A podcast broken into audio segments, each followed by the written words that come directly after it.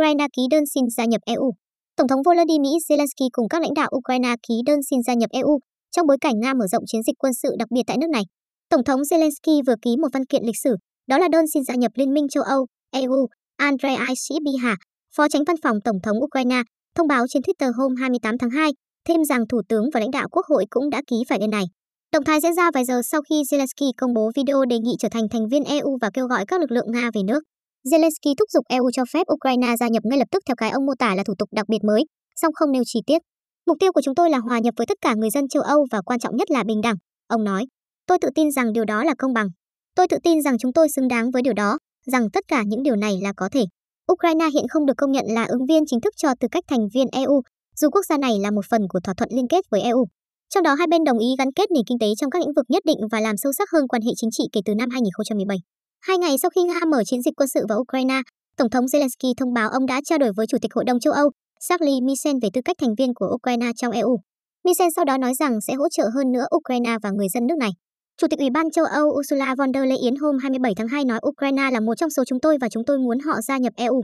Tuy nhiên, bà nói việc gia nhập sẽ không diễn ra lập tức bởi quá trình này liên quan đến tích hợp thị trường Ukraine vào e u. Trang web riêng của e u cũng nhấn mạnh trở thành thành viên e u là thủ tục phức tạp không thể diễn ra trong một sớm một chiều. Một quốc gia chỉ có thể nộp đơn vào e u khi đáp ứng các điều kiện nhất định, bao gồm có nền kinh tế thị trường tự do, dân chủ ổn định và chấp nhận tất cả luật pháp của e u cũng như đồng euro.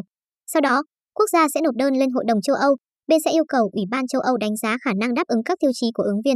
Nếu đánh giá của Ủy ban thuận lợi, Hội đồng châu Âu phải nhất trí khuôn khổ chính thức cho quá trình đàm phán giữa các bộ trưởng và đại sứ của các chính phủ e u và nước ứng viên. Năm quốc gia đang trong quá trình tích hợp luật pháp của e u và luật quốc gia là Albania, Montenegro, Bắc Macedonia, Serbia và Thổ Nhĩ Kỳ. Hai nước khác là Kosovo cũng như Bosnia và Herzegovina được xếp vào nhóm ứng viên tiềm năng vì chưa đáp ứng các tiêu chí để đăng ký thành viên.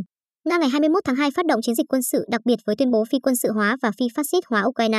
Sau năm ngày xung đột, lực lượng Nga được cho là đã chuyển sang dùng chiến thuật bao vây các thành phố lớn của Ukraine. Quan chức Lầu Năm Góc nhận định Nga đổi chiến thuật khi đà tiến quân chậm lại do vấp phải kháng cự dữ dội từ quân đội Ukraine, cũng như đối mặt thách thức về hậu cần. Sau khi Nga tấn công Ukraine, Mỹ cùng đồng minh đã áp loạt lệnh trừng phạt lên Moscow cũng như Tổng thống Putin.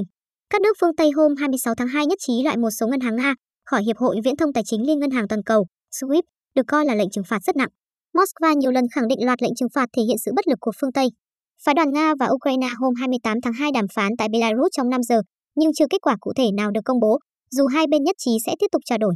Trong khi một nhà đàm phán Nga bày tỏ hy vọng đạt được một số thỏa thuận càng sớm càng tốt để chấm dứt xung đột, Tổng thống Zelensky cho biết lực lượng Nga tiếp tục tăng cường pháo kích Ukraine, cho rằng đây là nỗ lực buộc chính phủ của ông phải nhượng bộ trong đàm phán. Tổng thống Zelensky nói, cuộc đàm phán diễn ra khi bom vẫn rơi, đạn vẫn nổ trên các thành phố của chúng tôi. Rõ ràng họ đang kết hợp giữa tiến trình đàm phán với hoạt động pháo kích và tôi tin rằng phía Nga đang tìm cách gây áp lực với Ukraine bằng biện pháp đơn giản này. Tổng thống Ukraine không cung cấp thông tin chi tiết về cuộc đàm phán, nhưng khẳng định ông sẽ không sẵn sàng chấp nhận nhượng bộ nếu một bên tiếp tục nã pháo vào bên kia.